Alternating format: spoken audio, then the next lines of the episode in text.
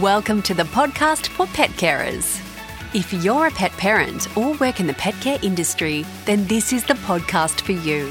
Our show is about all things pet care, discussing everything from cats and kittens, dog training, pet nutrition, boarding, grooming, daycare, and much more. Join us fortnightly as our host and dog trainer extraordinaire, Glenn Cooke, chats with leading pet industry professionals. Welcome back to the podcast of Pet Carers. I'm host of the show, Glenn Cooke, and today joining me in the studio, I have Andrew Clark, who's just come on board with Canine Evolution as the National Training Manager for all of Australia. Welcome, Andrew. Thank you. Great to be here. Before we kick off the show and we get into our subject matter, which I'm going to introduce shortly, tell us a little bit about your history. I started off in the dog industry over 20 years ago now. I was a handler in Corrective Services Dog Unit. Yep. I later became a trainer within that unit and certified to train dogs for justice purposes. Had a bit of a career change in 2009. Mm-hmm. I went to local government Yep. in companion animals. I stayed there approximately for about 18 months as a full time employee. Does that mean you're a ranger?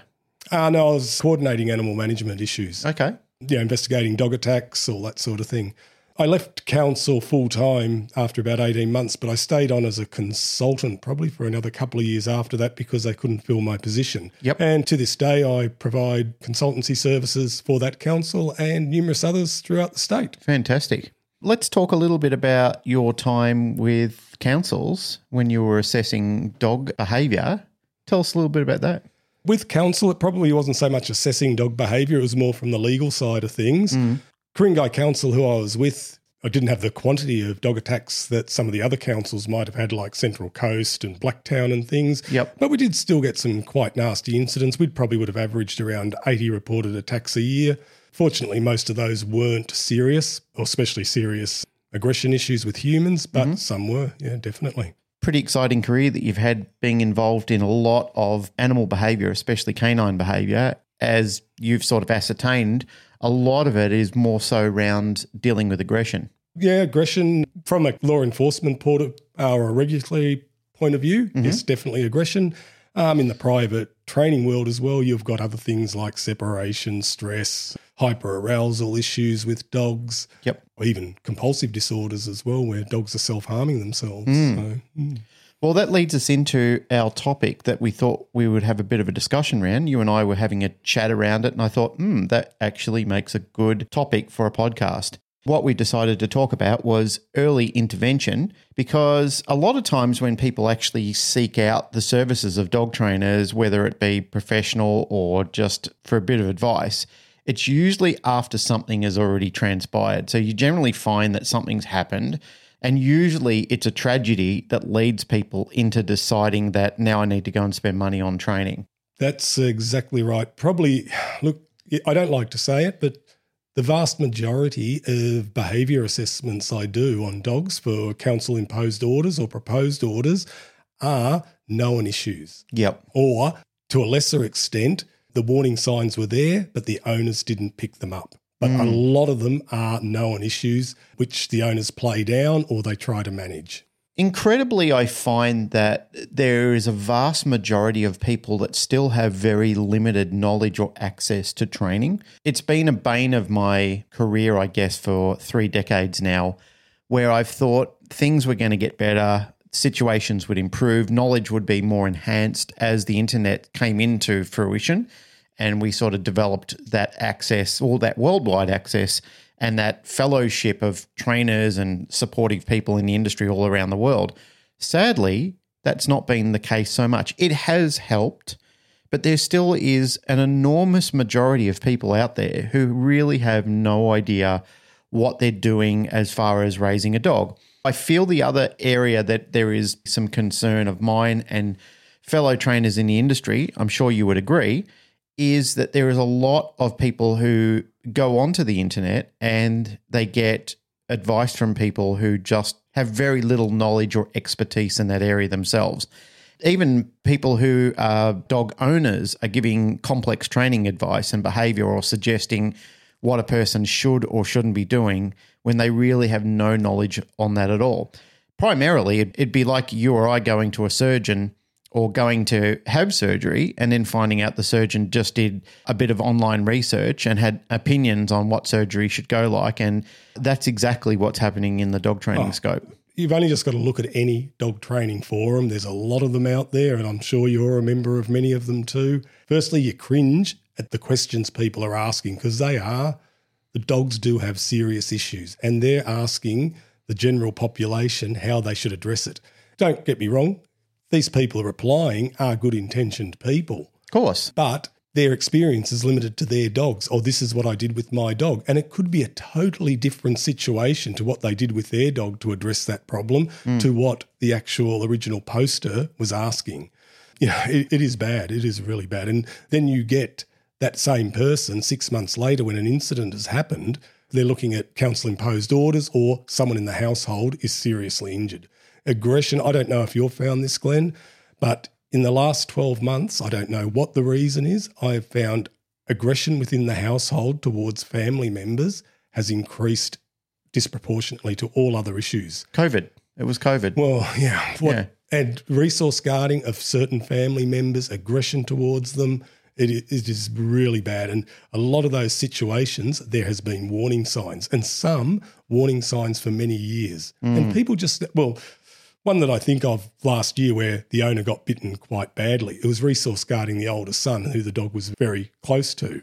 And all the warning signs I could see when I went to that consult, the family totally missed. And the classic ones avoidance. Mm. Avoidance is one of the major parts of body language people miss. Every time the dog sees the aversive stimuli, they turn their head away. People don't take that as a bad thing. Mm and it's constant and or they slink down when the aversive stimulus approaches they just totally miss it and this particular one where i'm talking about where the mother in the family got bitten quite badly when she was just giving her son some food this had been i think that they'd had the dog for three or four years off the top of my head mm. and this had been going on for many years yep. before anyone was actually bitten but the warning signs were well I can't say they were ignored because they just didn't know what they meant. Mm. And I, I actually recorded that consult for NDTF students because it is a classic. Going back further to what you were saying before, I don't cringe at the questions being asked because you're right. People don't know what they don't know. Mm-hmm. They're very curious as to what's going on, what needs to be done, and they're out there seeking questions. The unfortunate side of things, as we said before, there are people out there who give advice who do have good intentions. However, there is a very old saying that says the highway to hell is paved with good intentions. That doesn't mean that people are bad for giving advice or trying to help. It's just that they don't know. If I ask a question to somebody and they say, I think that's right, the response to that or the retort that I have to that is, Do you think or do you know? And that's what I'd like to see a lot more people doing on these forums. I'd like people to be knowing what they're talking about rather than just thinking that they're offering some helpful advice to somebody that that is literally going to cause more problems than you can poke a stick at. That's not just in the dog training field, that's abundant in all fields. It doesn't matter what forum you're on, whether it be cameras or motorbikes or guitars or budgies or children or whatever it is people enjoy trying to be part of a helpful conversation. I'm not slapping anyone down. I'm just saying that if you want to give helpful advice, be sure of the content that you're giving. Parrot fashion, repeating things that other people are saying can put other people into some extremely dangerous territory, as you've already found. I too have consulted multiples of people who have been advised by good hearted people with big intentions trying to help out people who are reaching out to the community looking for assistance. The problem is, once again, as we've already identified and we've spoken about, is that they're giving advice that they just aren't prepared for. And they're not prepared for the consequences either, because these people will possibly try what they've been told. It can create some terrifying confrontations between them and their dog. And many dogs have been euthanized, unfortunately, because people have either given bogus advice or they have alarmed the family so much that they have believed that there is a bigger problem at stake than what actually is. And this is where professionals come into it. I love this topic that you suggested to me, Andrew, about early intervention because there's so many things that can be done.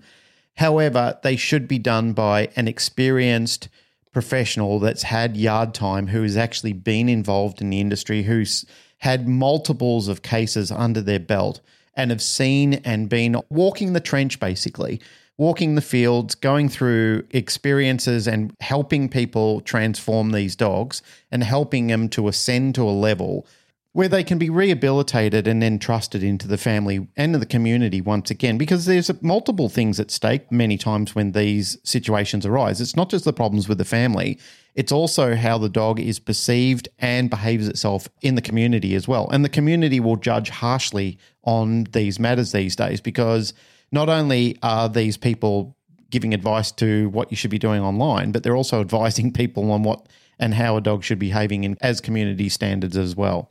So we're going to go through a few of these early intervention suggestions. In our conversation before, you said you can avoid heartache because of possible property destruction, injury, expense, and possible legal action. Do you want to go a little further into that?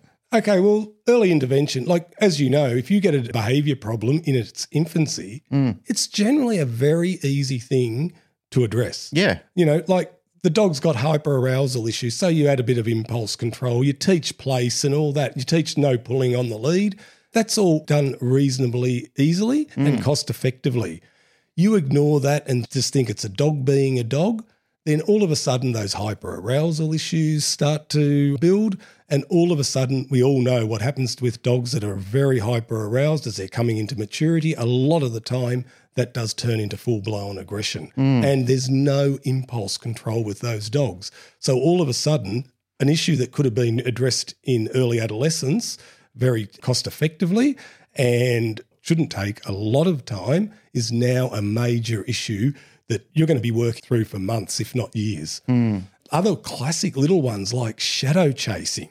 How many people think a dog's chasing a shadow is cute? or they even promote it by getting a torch beam out or a laser. A laser. Mm. And you know, I saw that in agility years ago. I think it's I think hopefully it's not used very often these days, but people rewarding their dogs with a flashlight.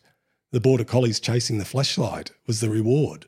Oh wow! Okay. Yeah. Oh, haven't you ever seen that? Well, I've seen it used for deaf dogs mm. as, a, ah, as a marker. Yes, that. Yep. Uh, so for that, I have no issue oh, no, with marker it. for a deaf dog is a great tool. The phrase that you used before or you coined before, I thought was quite apt for that situation is hyper arousal. Mm. And there's people in the community that know and manage their dogs quite well, and they're different from the rest of us.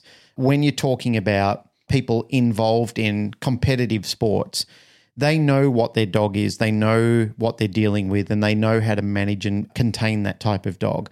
Most of those people are obsessive about working with their dogs. They're not mm. Mr. and Mrs. Smith who have just bought a dog with their children mm. and that now occupy space in their backyard or in their living room or wherever that dog resides. These people are a completely different category, and they're a very, very small majority of dog owners.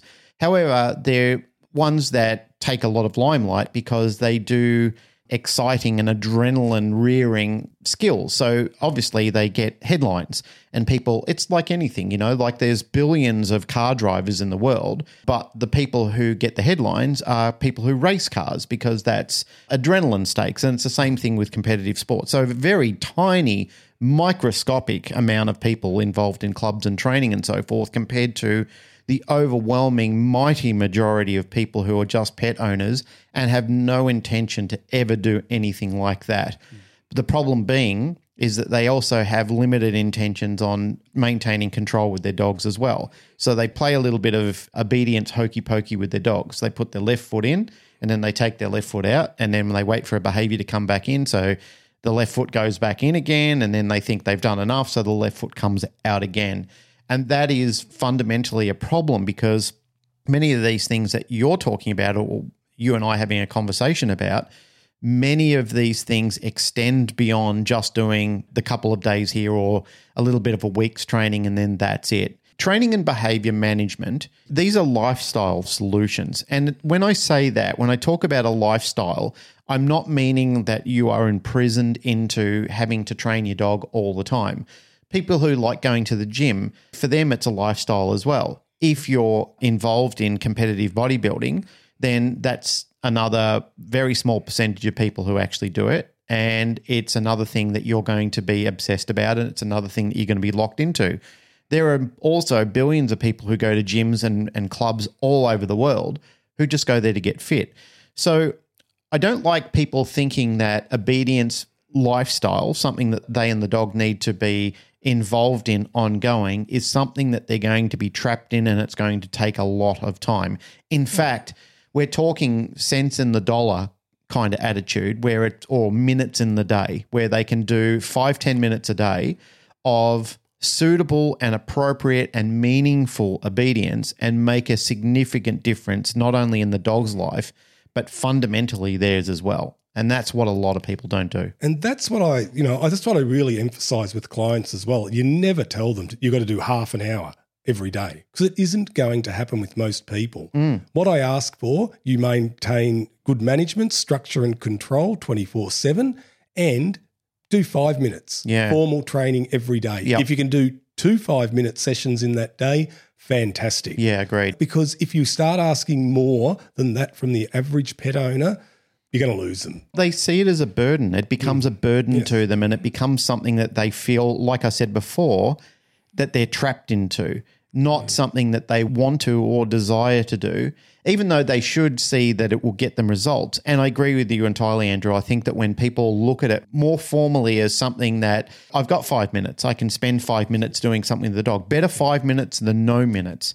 And that doesn't mean that the dog isn't a part of your family, and but this is a formal side of it where you just, you set aside that time that you can spare, and you say, right, in this time, I'm going to work on the increments of teaching the dog to go to a place. We've got a bed inside the living room, and I'm going to teach the dog that when you go on the bed, you stay there and you get rewarded, and you come off, and there's some form of punishment. I'm going to use that word very sparingly because when people hear the word punishment, they automatically freak out that that means you're going to go over there and whop the dog or something like that. I know, but that's another problem with advice that people give off the internet. They say things like never punish the dog, but punishment's a part of life ongoing, whether whatever training style or management you want to do, you cannot avoid any forms of punishment. Even withholding food or putting the dog away is a form of punishment. So, whatever works for you and your dog ethically should be thought about and discussed with a professional trainer as well. And I'm glad you brought up place as well, because I think that is one of the, well, it is, apart from, maybe apart from a give command and recall, hmm. it is the most important thing you can teach a dog. It leads on to so many other things. And you're going back to the five minutes training per day as well. Yep. You can start doing that. Yes, you're going to need your few minutes just getting the dog best possible outcome is for maintaining position on the mat.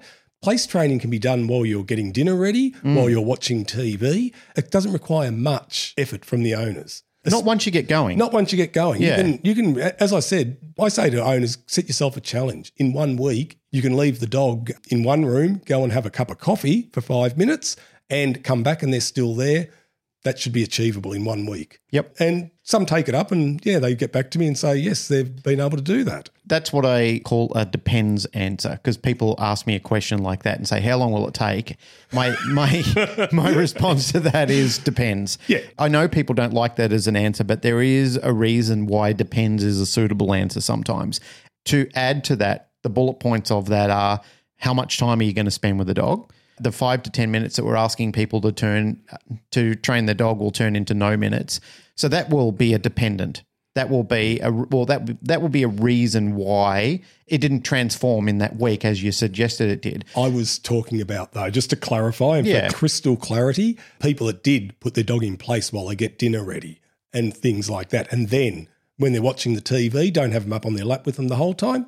Give them their own time for 15 minutes mm. in place. You know, and you'd be surprised if you put that sort of effort in at home, how quickly your dog does advance. Absolutely. They just start to relax and they just, and it's just like a normal daily routine for them. So getting back to that, my suggestion with people is that if those are some of the things that are attractive to you to have a relationship with your dog, then that's definitely where I would suggest doing a lesson with a trainer. Somebody again who's qualified and has experience and can show you that they can do those sort of things with their own dogs as well. Hmm.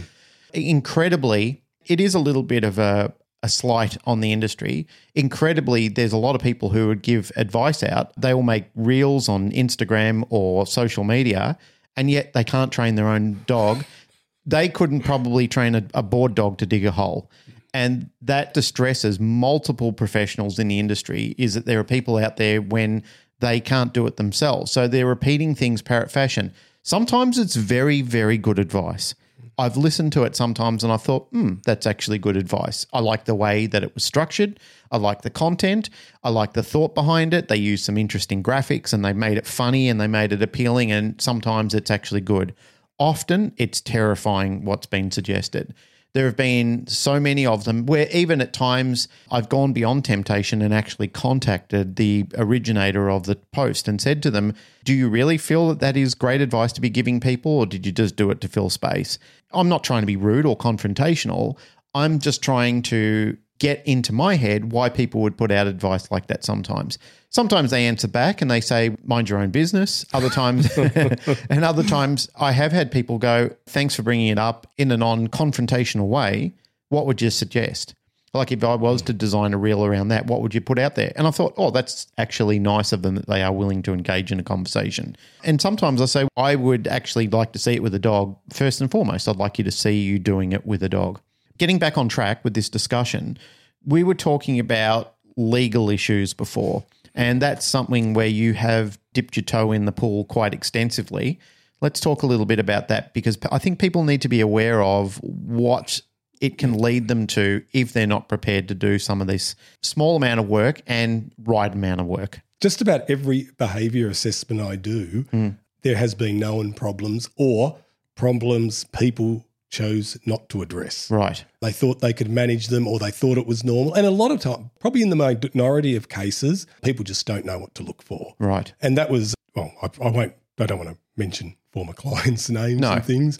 There was one young girl who she got some probably very poor training advice and she didn't pick up her dogs were actually low confidence dogs. But you could see it every time they walked past another dog.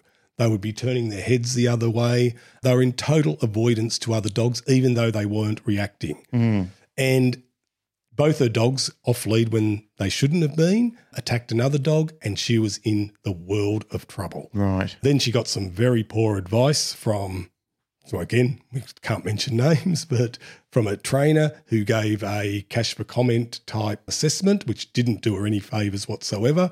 And probably a less than scrupulous lawyer that did her objections against the order, basically saying the dogs were fine. And this is straight after they've attacked without provocation another dog just walking along. And obviously, council threw her representations and temperament assessment back in her face saying this is rubbish. But she actually, because she to that day, until she actually did reach out to me, she actually believed the dogs were fine. So as soon as I took the dogs to assess, because we asked for extension and to resubmit the objections as soon as I watched them. Every time they walked past another dog, they were very low confidence. And mm. it's sort of like, okay, now we've got a reason why these dogs attacked. And then I could actually do up a temperament assessment and objections that made sense. Right. I can't say it was a totally happy ending, but we got out of a dangerous dog order. Mm. Sometimes you can't avoid that, getting an order of some form. And when your dog attacks unprovoked, you are generally going to get an order of some form. Hopefully, though, you can get a nuisance order or a menacing dog order instead of a dangerous dog order. Mm. But again, these were known problems. And she was seeing trainers previously as well. It was never picked up. That's a really good point, And it's something that has concerned me. And I too have been on the scene. I think you and I arguably are some of the better assessors for aggression in the public sector in dog cases. Whether people agree with that or not, I usually judge it by clients and people that I've worked with and the results that we're actually getting out of it. And both of us have been doing it for a long time. I've been working with aggressive dogs for three decades, and you're pretty much the same, two or three decades. So both of us have an extensive wealth of knowledge in working with aggression. Both of us have worked with working dogs and trained working dogs as part of our career as well. So not only do we have the understanding of the pet side of it, we also have the understanding of the working side of it as well. So when I've consulted with people and gone in to have a look at their dog, and they've shown me the way that their dog is behaving and told me that other trainers have been there and they've, they've assessed the dog, out of curiosity, without being combative. I've simply asked, what did they tell you? What was the advice they gave you?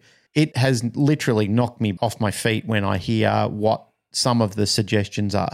And I have to ask the question again tell me again, is that absolutely what they told you? And then they say, yes, this is advice that they gave me direct from their lips to my ears. This is exactly what I'd been advised to do.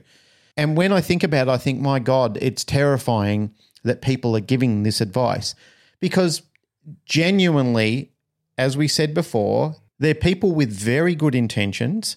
However, many of them are pet dog trainers. They don't have the knowledge, the expertise, or the experience to work with people like this. But for some reason, they get it into their head where they just think, I'll just have a go.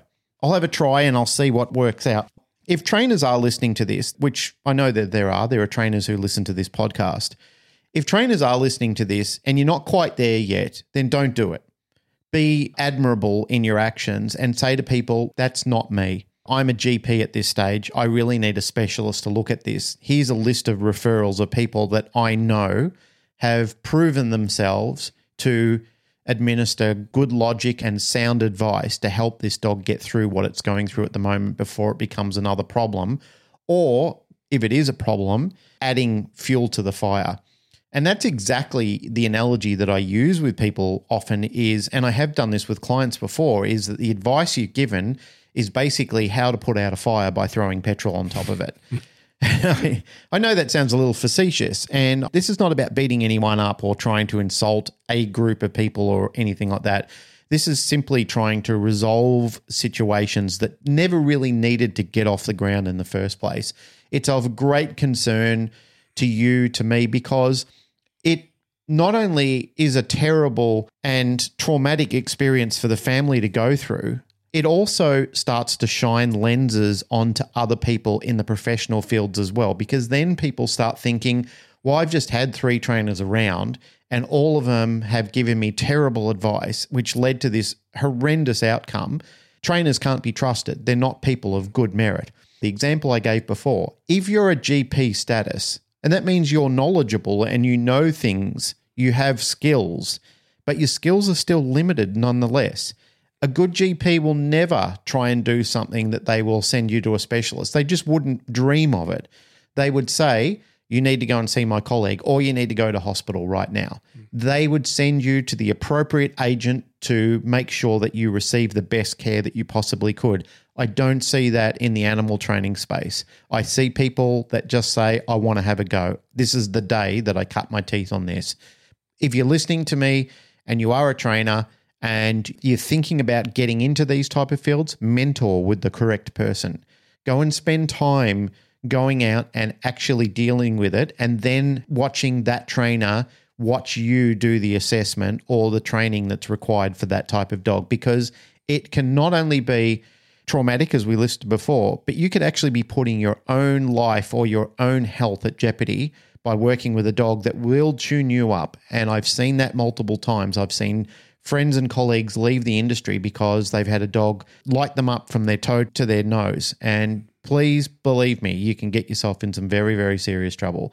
I know this conversation is more about early intervention, but we're talking about behavior that can lead into aggression. I mean, early intervention is not just all about aggression. We're not just consumed with, you know, every dog is going to be an aggressive dog. We're talking about, you know, easy things that dogs could um, run out the gate and run in front of traffic or something like that. Tra- and again, traumatic things. But that could have been easily intervened if a trainer went round there and showed you how to do before, Andrew, as you suggested, learning impulse control. Yep. I just need to discuss what impulse control actually is if anybody's listening and they actually are unaware of what the term is most of us have impulse control, or we're taught impulse control as children into adults, sometimes less than others. I have very limited impulse control when I buy guitars, which disgusts my wife. and other people have, they're lacking impulse control with things like gambling, with addictions, and so forth. So, impulse control in dogs is when a dog learns that I want to do the behavior, but what has happened is I've had skills or consequences instilled before the behavior that now I think about. And that means that I consider the outcomes before I just go ahead and do the behavior that I want to do. For example, chasing after any sort of livestock or any sort of other animal. The dog wants to do it, chasing a cat, for example. The dog may want to do it. However, if it's had a term of experience where the trainer or the handler or the owner, whatever you want to call that agent in between, has taught the dog if you do this without me allowing you to do it, which I wouldn't anyway, but if you do it, there is a negative or an aversive consequence that's going to be attached with that. Now, after the dog learns that for a, a select period of time, the dog will then choose an alternate behavior because the alternate behavior is then rewarded. So if the dog doesn't chase, instead offers you a new behavior, a desirable behavior, one that makes you feel good, then you reward the dog and then the dog feels good. So the dog goes, okay, I dodged a bullet. I didn't chase the cat. I did something else instead. I wanted to, but I chose not to. And then you reward the dog. And then the dog goes, if I do chase the cat, that's the outcome I'm going to expect, something I don't like. Whereas if I don't do it, the outcome is going to be great for me.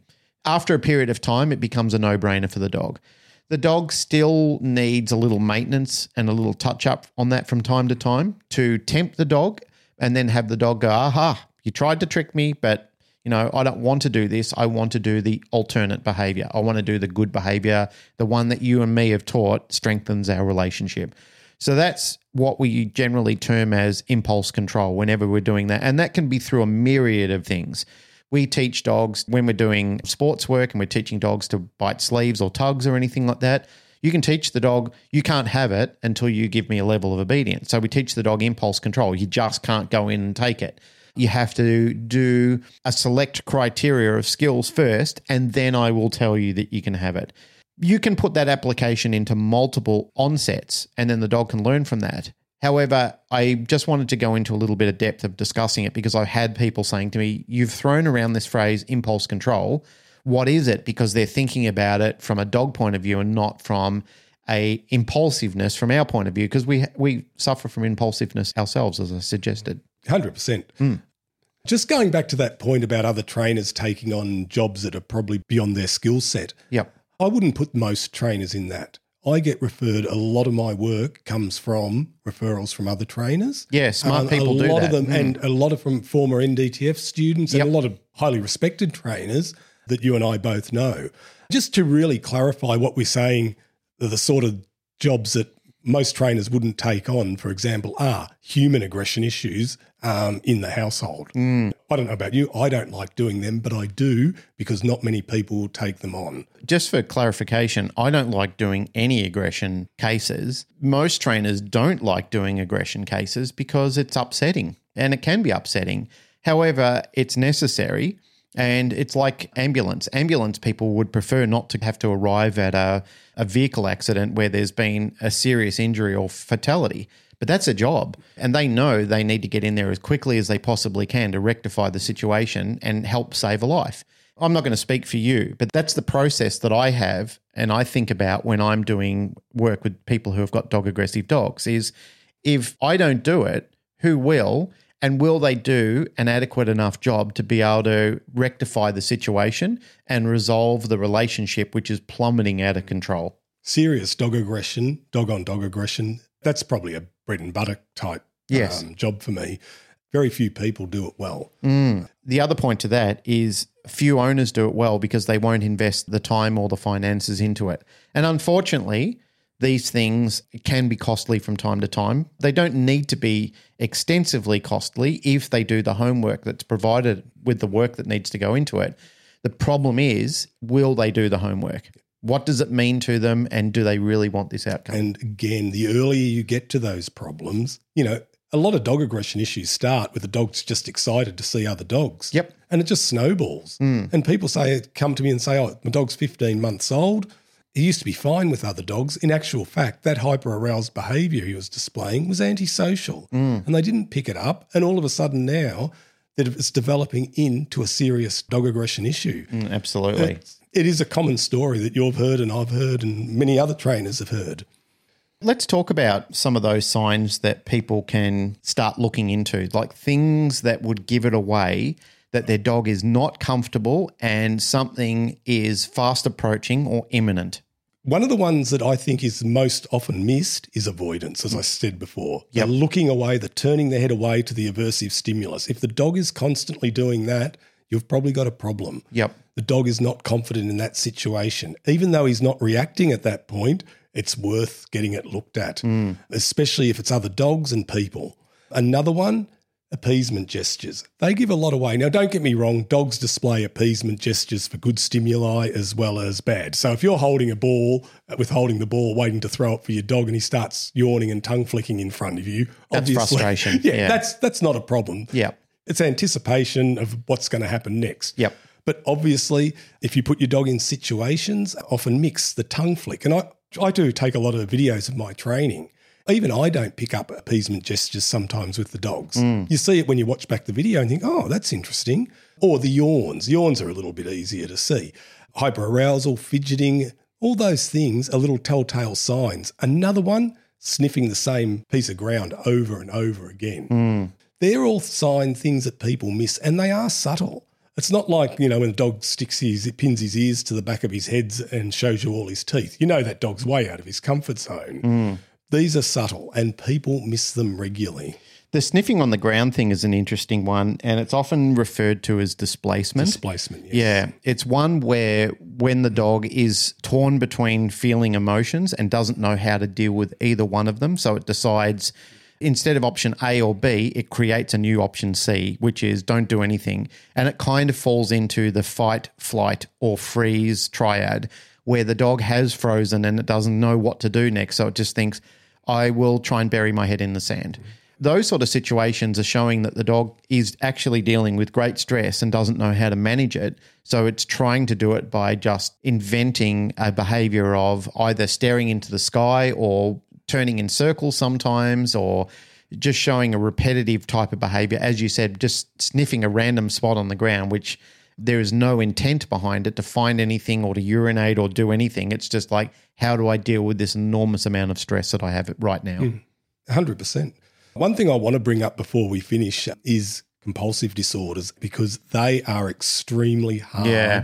to break. Get them in their infancy, and I'm pretty confident we can get over it because you can use techniques like distraction and management. Hmm. Once that behavior becomes habitual, it's not a monetary thing. Even if you've got all the money in the world, you need the time as well to and the constant supervision.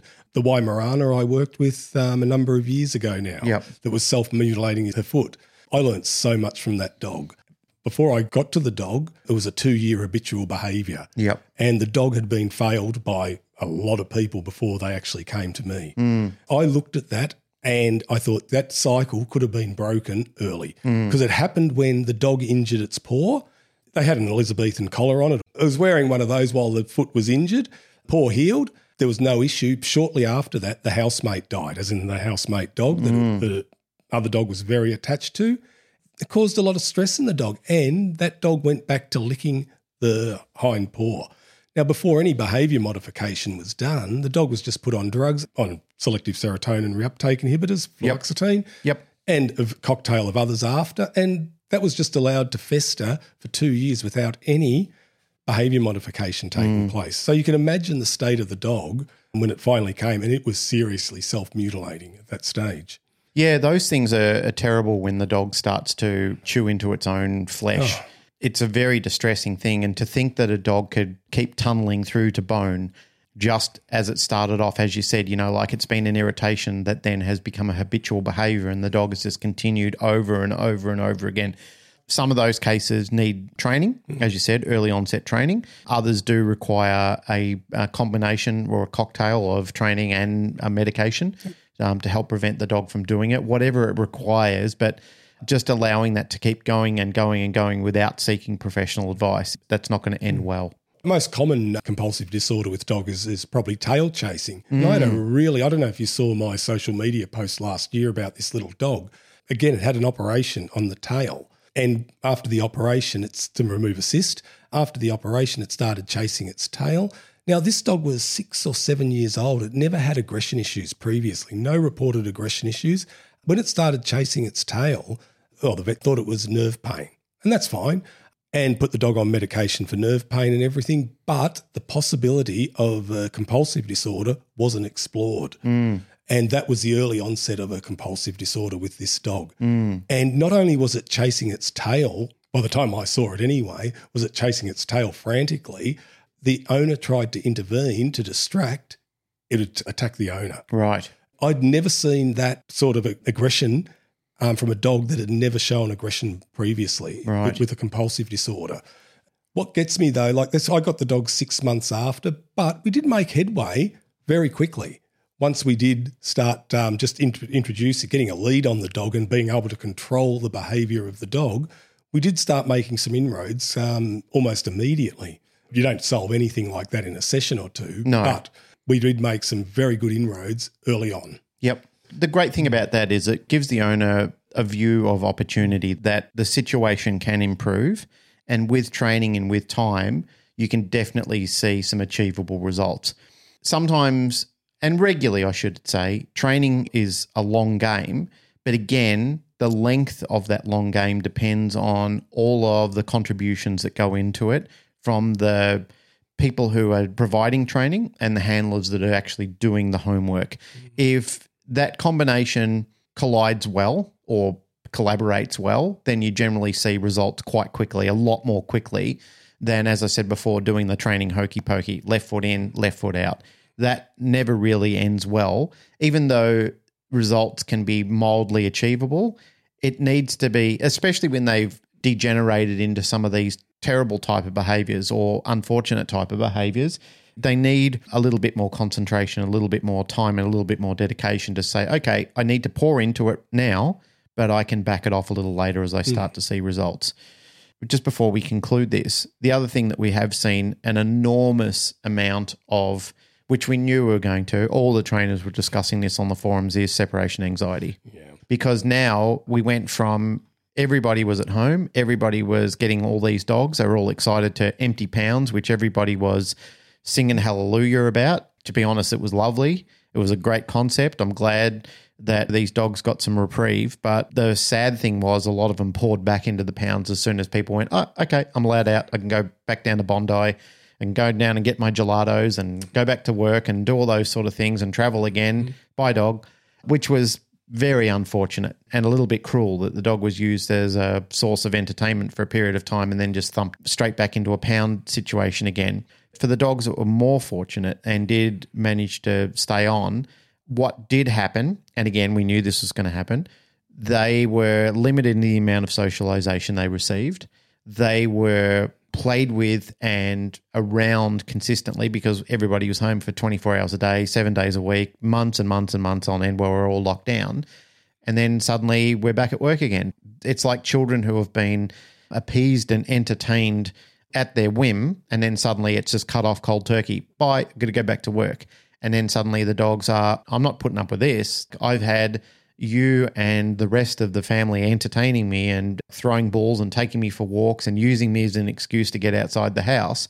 Now all of a sudden I've been thrown in the backyard and everyone's gone and I'm going to sing the song of my people to the whole neighborhood. There was two big fallouts to me from my workload, two huge fallouts from COVID, and obviously one was separation stress. Yep. The other was dog human aggression. Yep. Mm. Towards visitors coming to the house because adult young didn't dogs, come. Mm. yeah, no one was coming over to the house. Yeah, the of- socialisation. Mm. And whilst they, the dogs saw people outside when they were taken for walks, they'd never actually seen visitors coming to their house. Yeah, good point. And that re- that was a huge thing with not so much now, it's petered down right down now, but the start of last year up till probably about mid last year, I reckon 50% of my jobs were aggression towards people coming to the house. That's a really good observation. Mm, that was a huge one. Obviously, people couldn't really do much about that simply because people weren't able to come to the house. Yep. Separation stress, and I made a number of posts about this on social media. Obviously, not everyone reads my posts and things, but you know, start conditioning your dog for when you go back to work. It's too late once it's happened. Once you go back to work, well, it's not too late. It becomes a hell of a lot harder because, as you know, in theory, separation stress is probably relatively easy to address. Yep. In practice, once you, if you're at work with kids and everything else, you haven't got the time to address it.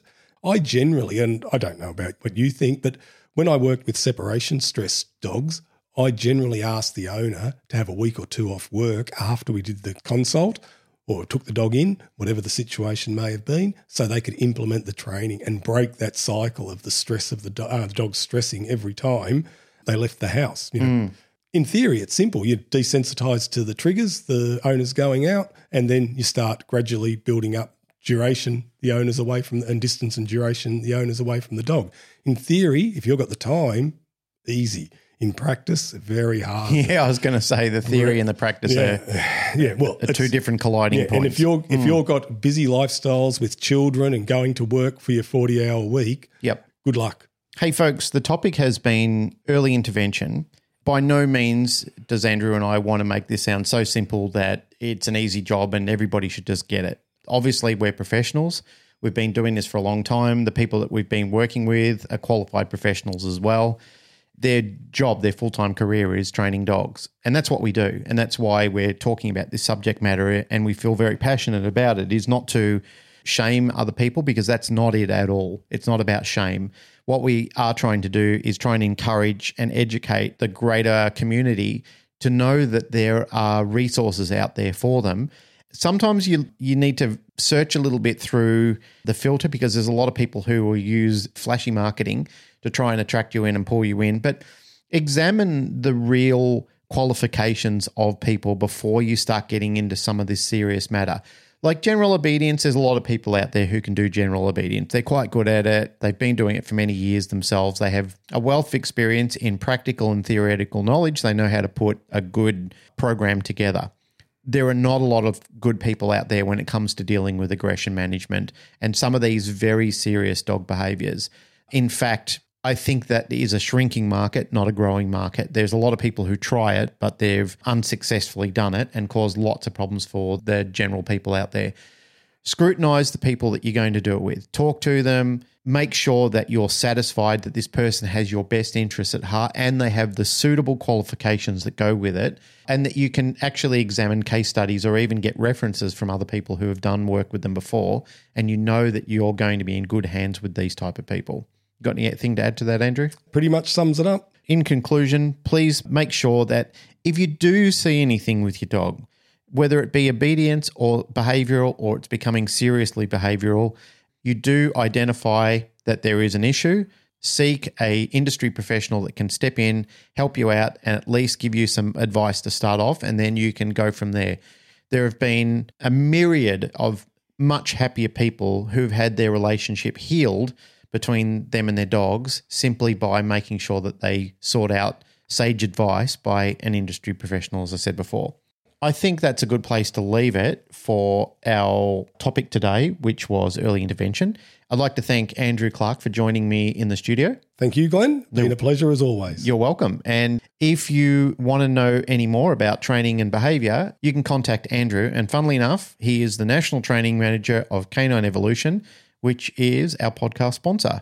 So we have Canine Evolution, spelt C A N I N E, evolution.com.au. The reason I spelled it is because a lot of times people just put K and 9. That's not right. Also, our other show sponsor, which we're extremely thankful to, is petresortsaustralia.com.au. Don't forget the S when you're doing pet resorts because sometimes people put petresortaustralia.com.au. That's not right either. It's petresortsaustralia.com.au where you can get all your pet minding taken care of at any time of the year. Like if you're going on holidays, we've just had an abundance of people at all the resorts across Australia from Sydney all the way up to Townsville, where people have gone away on holidays and pet resorts have taken care of all their cats and dogs and do an absolutely fantastic job of it. Once again, industry professionals that you can count on. Thank you very much for listening to our show. Please, if you do like our show, leave a review for us on anywhere that you've listened to our podcast. If you want to contact us, you can go into the show notes. We've got all the contact details there and you can let us know what you think. Thanks again for listening to the show. Look forward to seeing you next time.